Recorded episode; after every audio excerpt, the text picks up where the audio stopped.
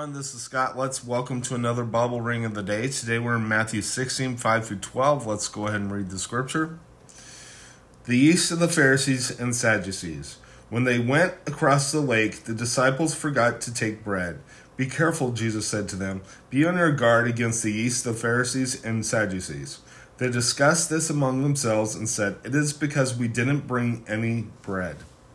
Aware of, your dis- of their discussion, Jesus asked, You of little faith, why are you talking among yourselves about having no bread? Do you still not understand? Do you remember the five loaves for the five thousand and how many basketfuls you gathered? Or the seven loaves for the four thousand and how many basketfuls you gathered? How is it you don't understand that I was not talking about to the, you about bread? But be on your guard against the yeast of the Pharisees and the Sadducees. Then they understood that he was not telling them to guard against the yeast used in bread, but against the teaching of the Pharisees and Sadducees.